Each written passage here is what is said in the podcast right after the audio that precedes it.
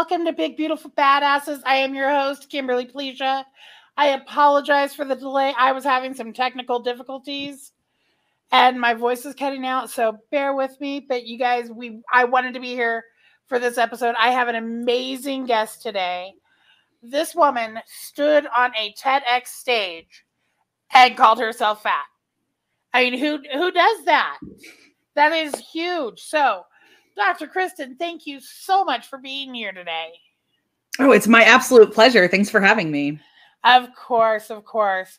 Now, you guys, real quick, you always know how obsessed I am with my coffee. I have it every Sunday. And coffee is how I make it through. So if you want to support this broadcast and you want to help recruit awesome guests like Dr. Kristen, and you want to help make a positive change in the plus size community, go to buymeacoffee.com forward slash this fat girl life. $5 is all it takes to buy me a coffee. All proceeds go, towards production costs and recruitment of awesome guests like Dr. Kristen. And right now, I am doing a giveaway. So the first 20 people to buy me a coffee will be entered into a drawing for a coffee gift card. That could be Starbucks, that could be Dutch Brothers, whatever coffee you prefer. I will get you a gift card and we could have coffee together. Buymeacoffee.com forward slash this fat girl life. So, Dr. Kristen, why don't you tell everybody just a little bit about yourself? Sure. So, my name is Dr. Kristen Donnelly.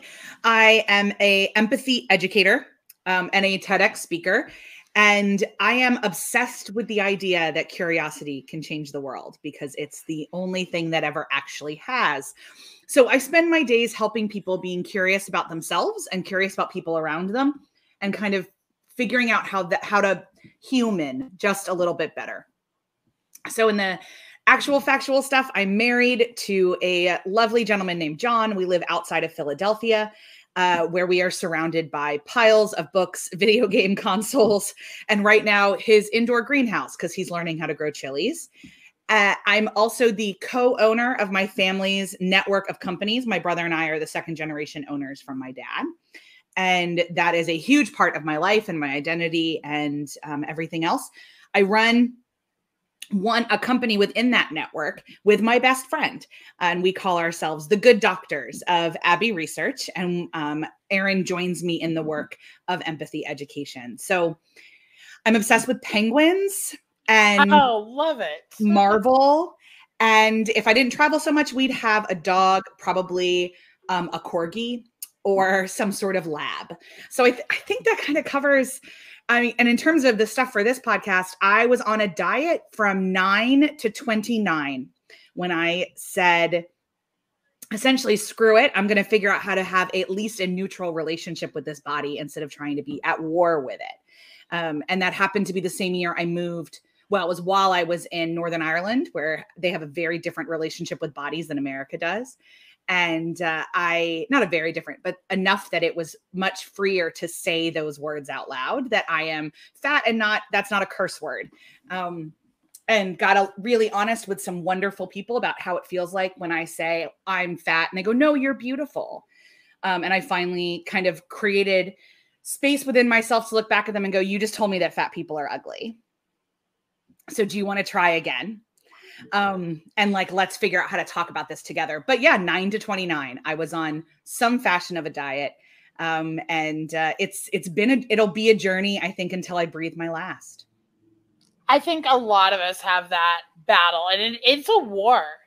It is a war within ourselves.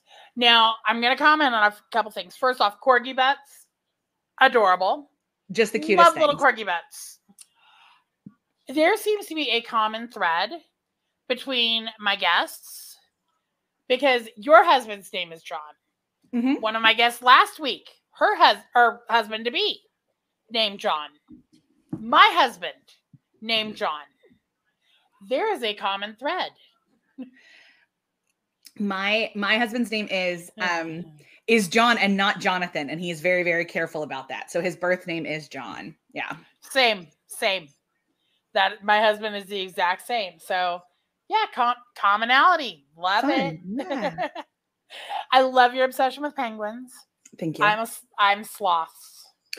We all have our things. Yep. Yeah, I have a slight obsession with sloths.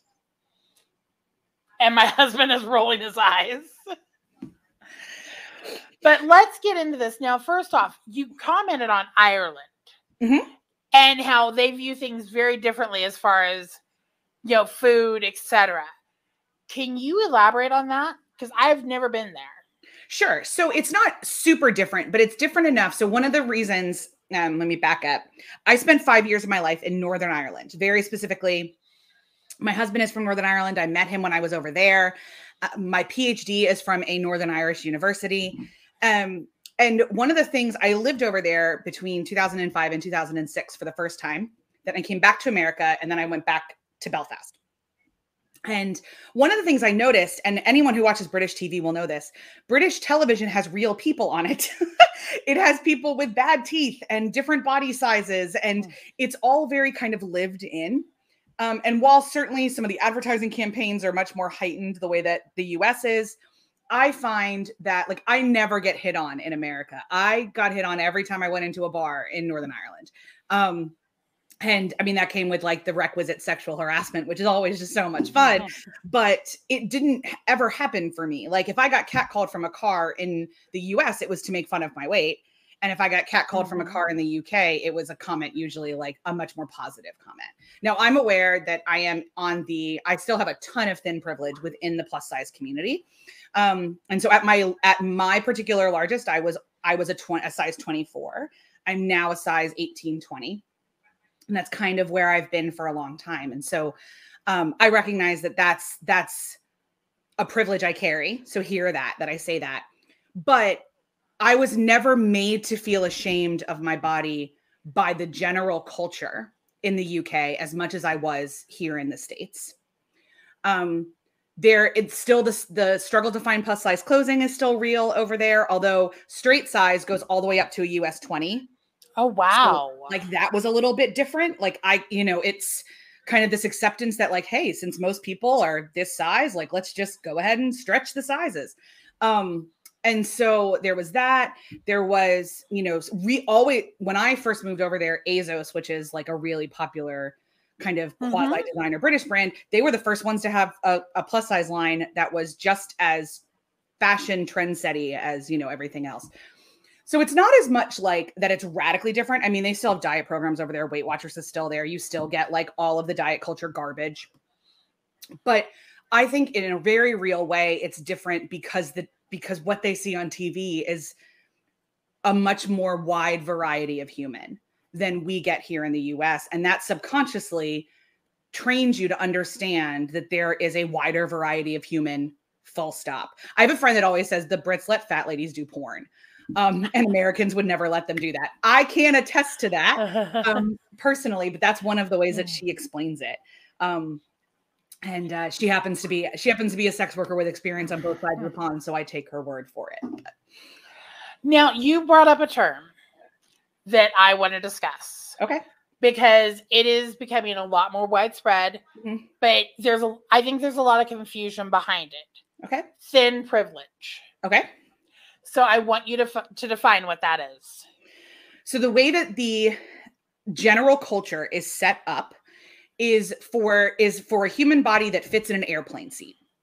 Like that is the width, the absolute maximum width of a human that the general society allows people to be. It is the anything that is privilege. So let me unpack the word privilege first really briefly. Mm-hmm. Privilege is any part of your life in which your life lines up with the system that is in power. Any single one.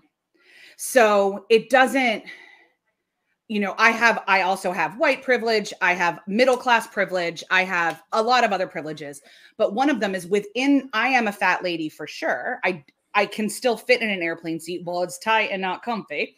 And when I, there are lots of restaurants I go into where my husband and I have to do the math of like, okay, will I be comfortable sitting on that seat? um what will it look like? My and my best friend erin is very good about that. She now just like looks at chairs and she goes oh fuck this. Um you know how what they expect everybody to be the the kind of general culture and i'll say this everywhere i've been in the world this is the case. I've been in i think i'm on to my like 39th country or something.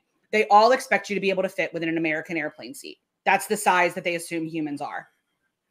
So any if you fit within that, you have a privilege. The degree to which, you know, it, it, changes. So I am I don't find myself oppressed in terms of my size because I can still fit in most of the world, but I am definitely othered. I definitely have that like little bit of like, mm, you don't belong here. Like I've walked in, I walked into an Abercrombie when I was growing up and had somebody tell me we don't serve clothes for your size here. We don't have people, we don't have things for your people here. Oh kind of my attitude. God. And like I've I've experienced that. And I've gone through life where I've had to ask for a, a seat extender. But on a day-to-day life, like I fit comfortably in cars. I can fit comfortably. I, I can find clothes at the mall even without a Lane Bryant there. Um, and when Old Navy says they're size inclusive, they're not. They're up to a size 30. God love them. But I'm included in that. And that's a privilege. So that's kind of what I mean. It's any way in which something about your life lines up with the power, with the way that the culture you live in says that you have power. And so within plus size and within women's bodies, I tend to believe, and this is a social scientist thing, that anybody kind of a size 20 and under has some level of thin privilege, probably even a 22, and thin privilege of some level. Now, you'll have a lot of people who are like a size two saying, I'm still really oppressed. I don't think you are. I think you're othered. You're mocked, and that's terrible. You are othered. You are not oppressed. And there's a difference there. You can still function in the world without having to ask for extra accommodations um, and kind of what what that looks like. So um the world is terrible with bodies, especially women's full stop. We can have a whole conversation about how we police women's bodies, but that's kind of what I mean by thin privilege is can you function in society without accommodations that lead to innate shaming? Thank you so much for elaborating on that because there are a lot of people and I've I've you know seen the term thin privilege so much more prevalently, especially on Instagram. Oh yeah. Um, you know, and there's the fight for inclusivity and all of that on Instagram, which I fully support. But there are a lot of people who don't understand what the terminology means. So I appreciate you elaborating on that My for pleasure. anybody who is watching or listening so that they can really kind of grasp what that means. Um, and I I am full on on the end spectrum and I hate it. Oh my god, I hate it. I cannot walk into a mall and buy whatever I want. If there's a Torrid, I might be able to find a few things. Lane Bryant, I might be able to find a few things. Walmart, if it's a stretchy 4X, I might be able to do it. But it's got to be stretchy and guarantee it is not going to last. Yeah. You know, you talked about the whole car thing. I literally realized yesterday I have a pair of pants that the steering wheel rubs on my stomach. And these pants are now starting to get wear there. Have to buy a new pair of pants because it's not designed for a woman with my body size. I my husband and I love going to Texas Roadhouse. Love it. Those if I'm gonna are rough, man. Oh my, I can barely breathe sometimes. Yeah. Like, heaven forbid, I eat prime rib. By the end of that meal, I'm like, okay, let's go. I, I gotta breathe. I need to step outside. I need I need air. Oh, and we have somebody joining us. Hi, Fief. my cat loves to get on the back of my chair. Um, but it, it's a very real struggle, and I don't think people really grasp the full scope of it. So I love that you elaborated on it so eloquently. Oh, like there was no shame in it. It was just this is what it is. And so tell me about how calling yourself fat on a TEDx stage happened. Oh well, very simply, I decided to do it and I did it. But um my TED my first TEDx talk I had the privilege of giving in uh, South Lake Tahoe, California in May of 2021. I'm about to give my second one in Chicago in the middle of October. Um, but my first one was all about my big idea worth sharing. So, very briefly, if anyone doesn't know what a TED Talk is, TED is a national brand that is built, an international brand that is built on the idea that there are ideas worth spreading. A TEDx event is an independently organized local event licensed under that brand. So that's why you have so many people will say I spoke at a TED. They usually mean a TEDx. Usually, sometimes people mean a TED, but um, it's usually they're they're used interchangeably, even though they're not. So I gave a TEDx, um, and I, it was the idea was that instead of tolerating each other, we have to start welcoming each other. And that idea of welcome is based on intersectionality and understanding that we are all many things at once some of them are centered and privileged in the culture that we're in. Some of them are othered and oppressed in the culture that we're in. Sometimes they move culture to culture. Like I use the example that when I'm in the UK, my ability to throw down about the Liverpool Football Club matters a lot more than it does in Philly. And like in the UK, it, then no one cares that I can quote Philadelphia Phillies baseball history at length. You know so there's there's spaces now being a lady sports fan throws people off anywhere i am in the world. Like eh, they, but that that is that kind of moves. But one of the things i brought up is that i am fat. And that is depending on where i am it's never a privilege it's never something that um, sets me apart positively but depending on where i am in the world the degree to which it sets me apart negatively is different so I'm in India and my body size means something very different to people than my body size means in Kenya when I'm there, than it means in Colombia when I'm there, that it means in Tokyo when I'm there. And what that kind of all I I never physically fit anywhere I am. I'm always taller or wider or louder or something than everywhere I am. And even my beloved Belfast, I say all the time, the tables are always too close together in cafes for me to be comfortable.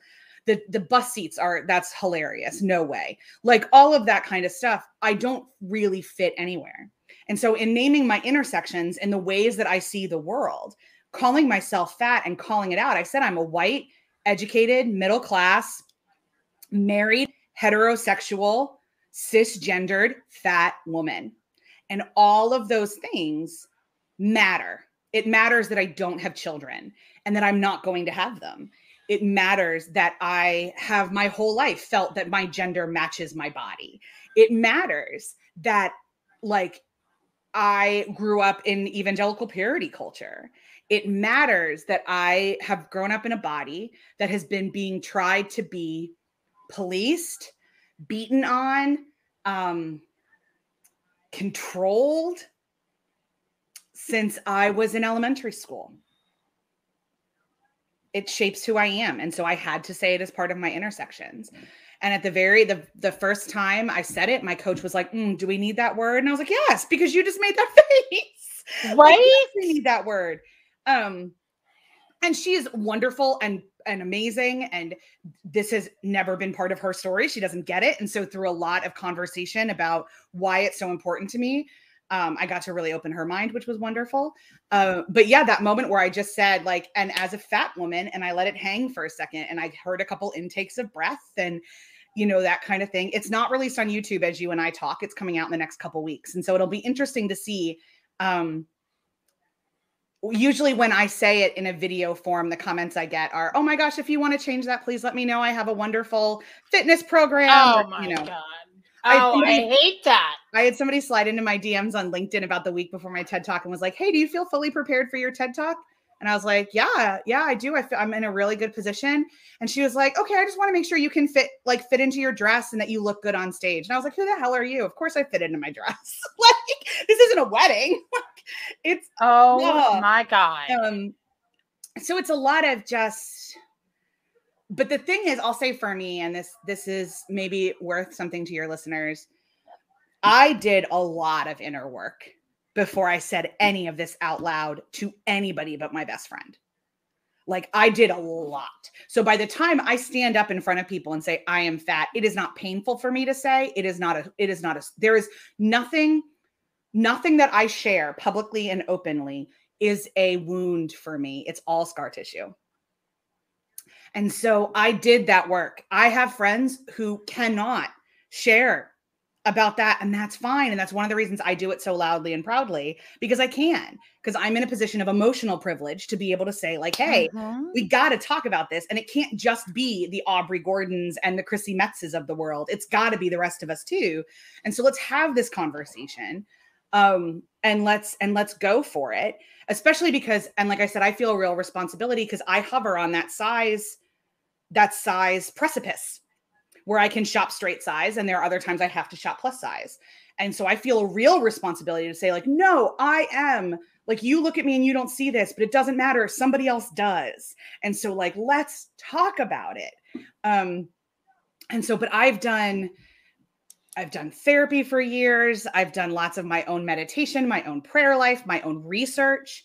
Um, I am I am always armed by knowledge. It's why I have two masters and a PhD. like I am armed by knowledge. So I read a lot of theories and a lot of the history of the BMI and a lot of that stuff to be able to stand up and go, no, this is bullshit. I All this actually- made me feel is bullshit. Oh my god! So I have an episode of one of my other podcasts where I had a female chiropractor come on. The episode is literally entitled "BMI is bullshit." Completely. It's racist. It's a racist control mechanism. Oh my god! But Yeah. I love kind of what you were saying about you know you feel that sense of responsibility because I'm in the same position as you know technically my body is considered infinifat, Wow, that's a fun, my- that's a fun phrase. Okay. right? Super but fun. yeah and it took honestly this is probably one of the first times i've actually said that term out loud Hmm. and not cringed because it did take years for me to come to a point of loving myself in the body that i am in.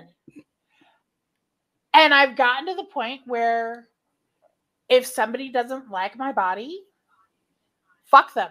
It is n- my body's not here for them the only people that need to love my body are myself and my husband. And I'm pointing this direction because he's sitting literally right over there. But if if anybody else doesn't like it, turn away.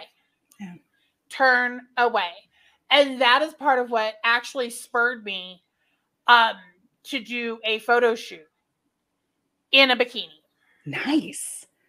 It took me so much to do that, though. I'm Okay, not I'm gonna not, lie. I'm not there yet. So that's amazing to me. I was invited to do this body positivity photo shoot. Friend of mine is the photographer. I was like, okay, if I'm gonna do this, I'm I'm gonna I'm all in. Let's do this. And I was like, okay, I'm I'm doing a bikini. And obviously can't go into Walmart and just buy a bikini in my size. So I'm searching Amazon and I'm knowing I don't want to, you know, do like Catherine's or something like that where I'm gonna spend a hundred dollars on it you know, it's swimsuit. I'm not spending a hundred dollars on a swimsuit of any, you know, form.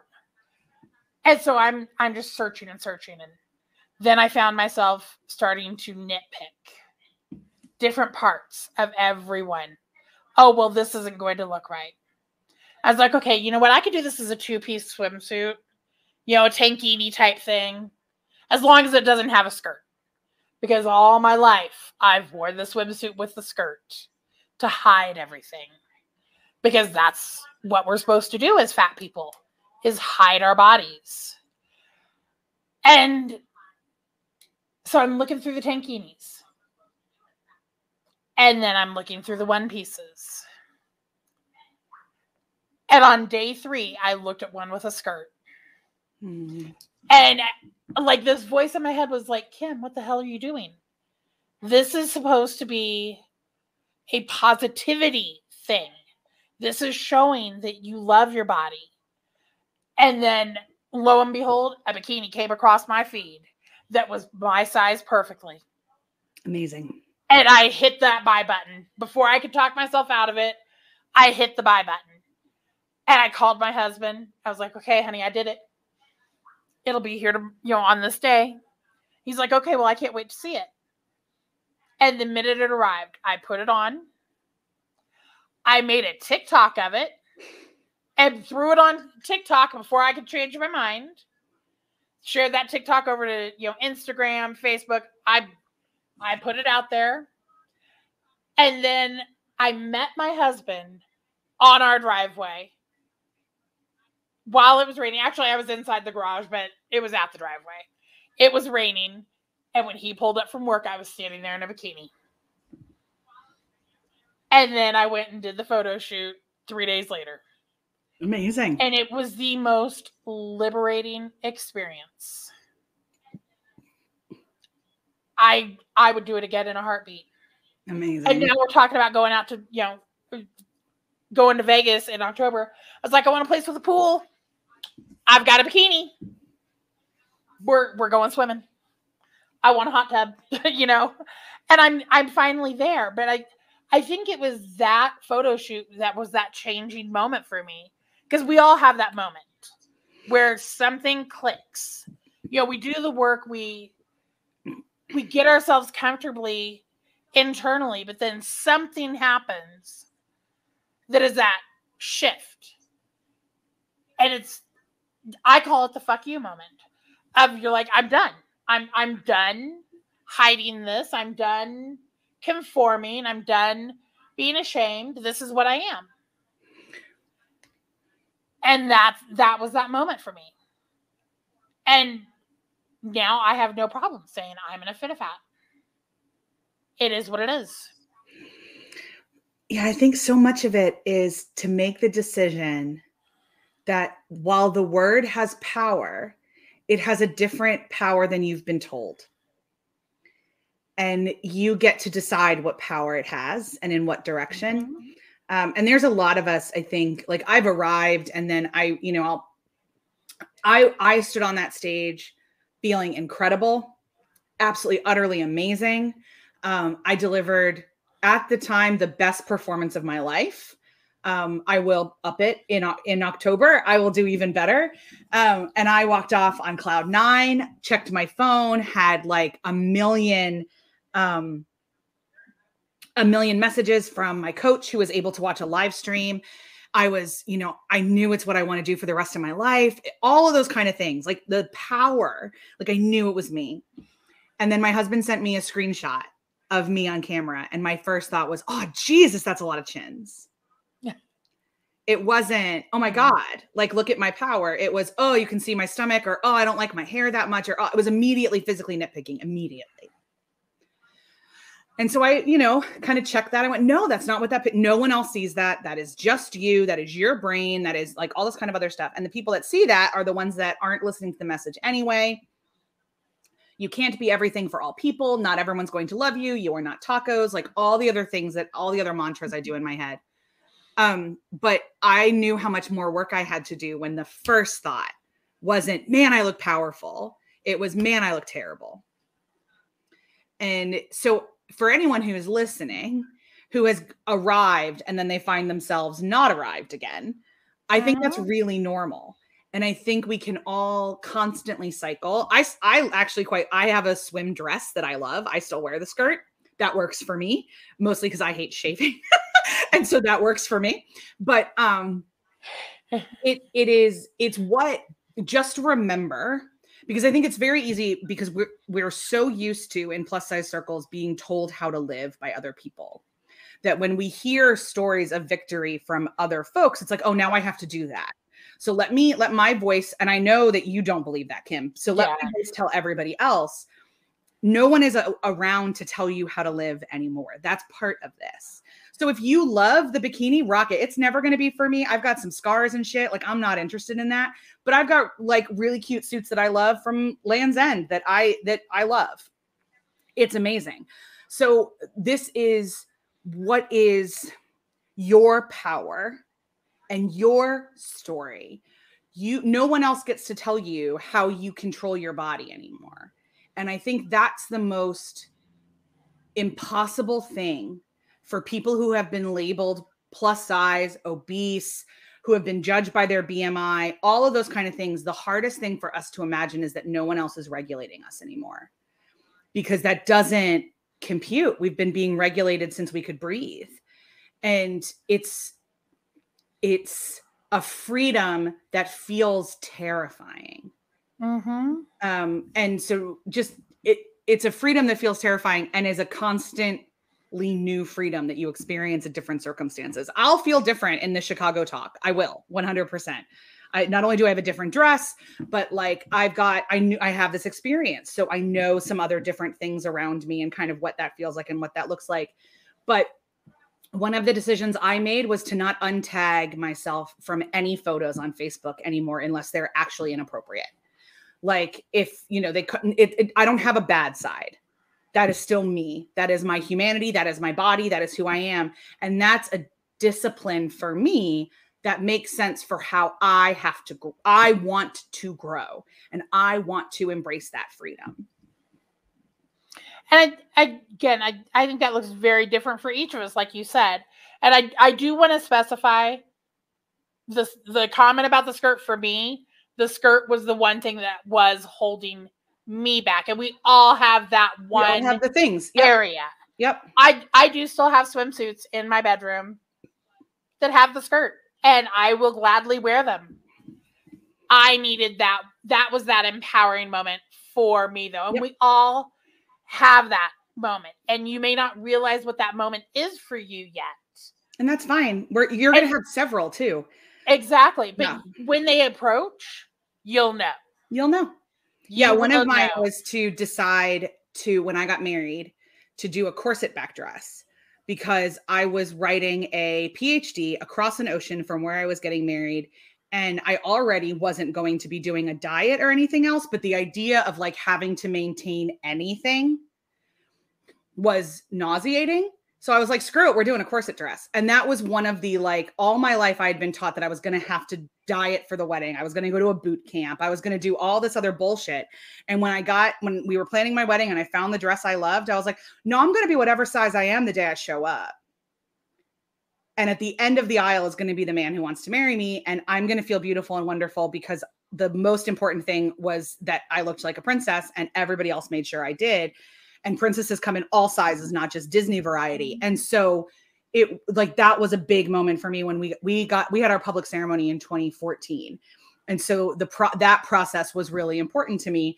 Um, and the three, the two, my two best friends um, that were there that put me into my dress um, were so aware of how emotional that was for me that they just made it so normal and holy at the same time.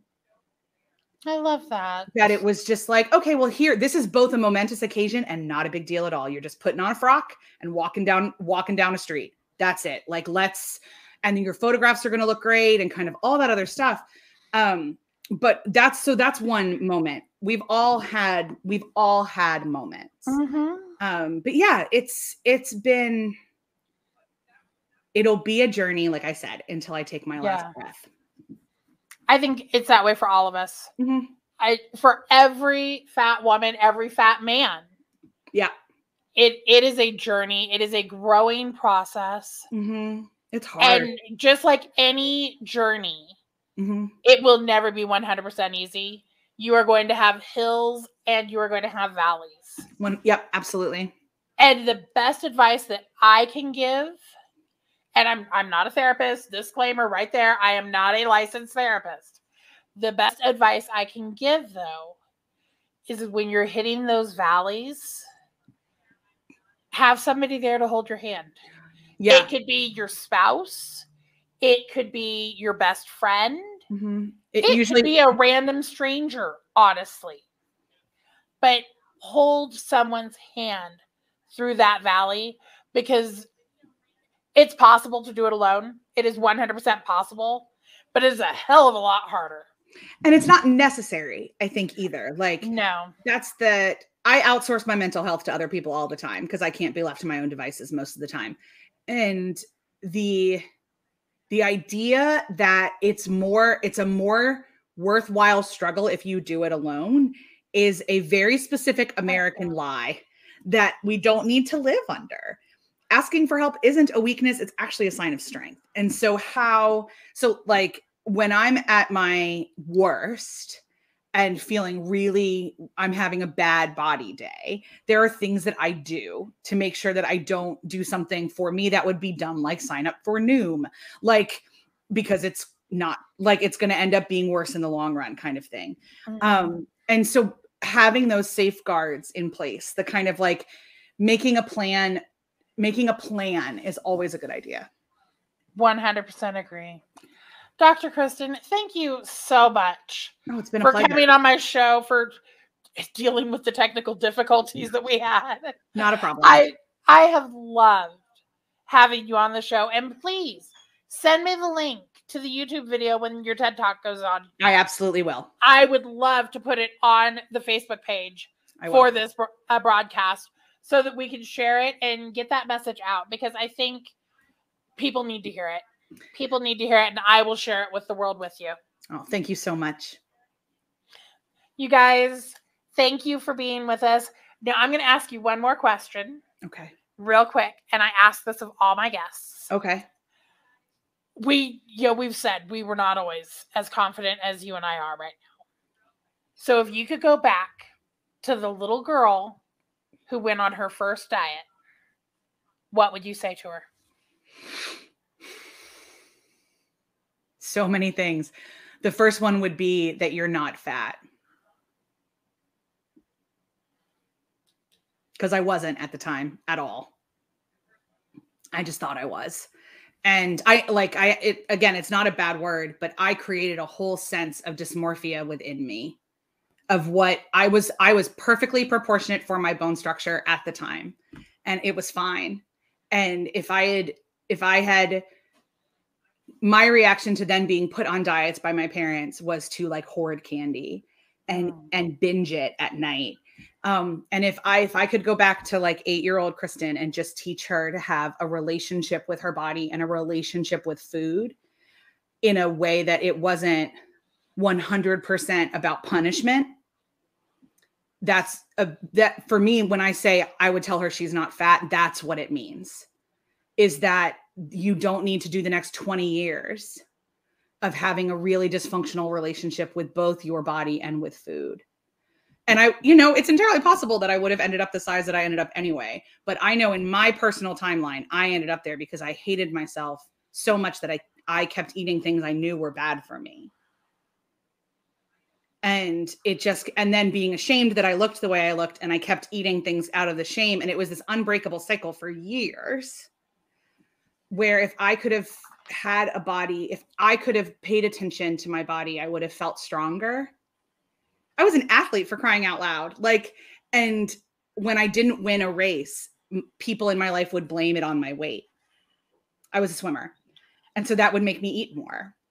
Um, where if somebody had framed it and been like, okay, so that wasn't great, maybe we need to work on your lung capacity. Okay, what does that mean this week? Instead of, well, I'm sure it's because you're so heavy. There's a very, we just said the same thing in terms of how we would solve the problem. Mhm. the phrasing is so, so different. And if 11 year old Kristen had heard that, we're just going to work on your lung capacity. I think that would have been, that would have been, that would have saved me hundreds of thousands of dollars on Jenny Craig and therapy. And I would have never done the cottage cheese diet, which is still the most abusive one I've ever done. so, yeah. Rice and water. Mm. Yeah. Rice and water. That's not great. The, there was the melon diet for a little while too. That was pretty terrible. Um, they're all there. Do you listen Yeah. to the maintenance phase podcast? Have you heard of that? No, I haven't. Oh my god, it's amazing. So it's the like history of various diet culture things. Oh my So- god. Yeah, my favorite one that I listened to recently was the history of Snackwell's cookies. And I was like, oh my god, that brought me back. Yeah, I I remember Snackwell. We all remember Snackwells. So it's and it's done by Aubrey Gordon, who wrote the book "What We What We Don't Say When We Talk About Fat." Um, and I am going to look that up. It's a great podcast. I'm I am writing it down right now. Yep, yep. It's told from a very like all fat, all diet culture is bullshit perspective. So, Love that. mhm. Well, you guys, thank you so much for being here with us today. Again, if you have enjoyed this broadcast, if you are getting something out of this, if this is helping and lift you up and empower you, and you want to help spread this message of celebrating your be- big, beautiful badassness, then please consider supporting the broadcast go to buymeacoffee.com forward slash this fat girl life. Thank you again for being here, Dr. Kristen. I have loved this and I can't wait to see your TEDx talk. Thank you so much. Bye.